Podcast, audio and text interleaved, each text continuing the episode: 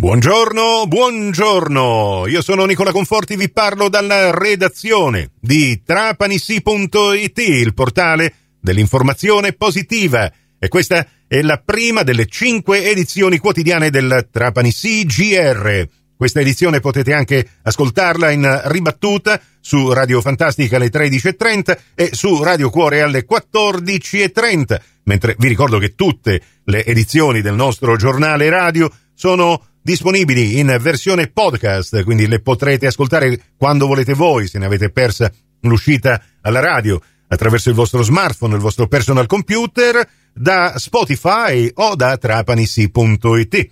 Anche per oggi, venerdì 23 giugno 2023, a tutti voi bentrovate e bentrovati all'ascolto. Apriamo subito con gli aggiornamenti meteo. A differenza di quanto raccontatovi questa mattina nell'almanacco, una leggera velatura è prevista sul cielo della Sicilia occidentale. A Trapani la temperatura massima arriverà oggi a 29 gradi e permane l'allerta per uh, i raggi ultravioletti molto elevata la concentrazione quest'oggi. Sul resto della Sicilia invece tempo soleggiato, ma veniamo anche alle condizioni del mare che si presenterà calmo, forza 1 per tutta la giornata. E anche caldo, 23 gradi di temperatura, ideale per un bel tuffo. E la velatura di oggi potrebbe anche intensificarsi nella giornata di domani sabato e anche di domenica. Lunedì dovrebbe tornare secondo meteo.it tempo soleggiato. E nel weekend temperature miti sulla Sicilia occidentale con una massima di 28 gradi.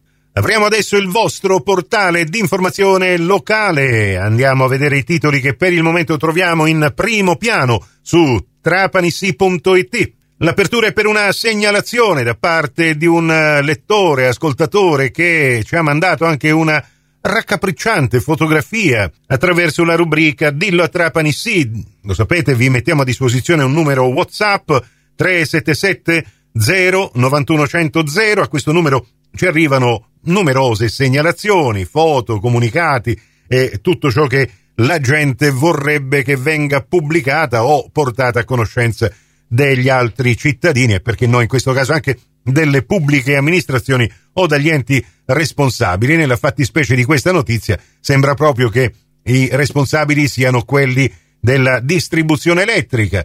Il titolo è Non aprite quella porta, il tempo passa e la natura diventa prova di incuria ed abbandono. Nella foto l'evidente situazione di pericolo per l'incolumità pubblica in via Mistretta Trapani dove ci sono dei cavi elettrici scoperti, delle transenne che servivano proprio per evitare che i pedoni passeggiando andassero a inciampare o entrare in contatto con questi cavi. Si è aperta una vera e propria buca e poi con il messaggio che ci è arrivato in redazione anche una sottile ironia da parte del segnalatore o la segnalatrice. Confesso di aver fatto il bello e cattivo tempo parcheggiando davanti alle porte della cabina elettrica di via Giacomo Mistret, mi chiedevo se fosse più pericoloso per la mia auto o se, chissà, potessi diventare l'ostacolo principale durante una fantomatica manutenzione. Mesi fa l'area era stata delimitata per lavori, poi ecco lo spettacolo, un'enorme buca con grossi cavi rossi fuoriusciti dall'asfalto e poi niente di niente. Sono passati mesi e mesi, la buca è diventata una discarica a cielo aperto e i paletti che reggevano la transenna sono miseramente collassati e la cabina elettrica è diventata una giungla con tanto di edera rampicante che è eh, rigogliosamente cresciuta.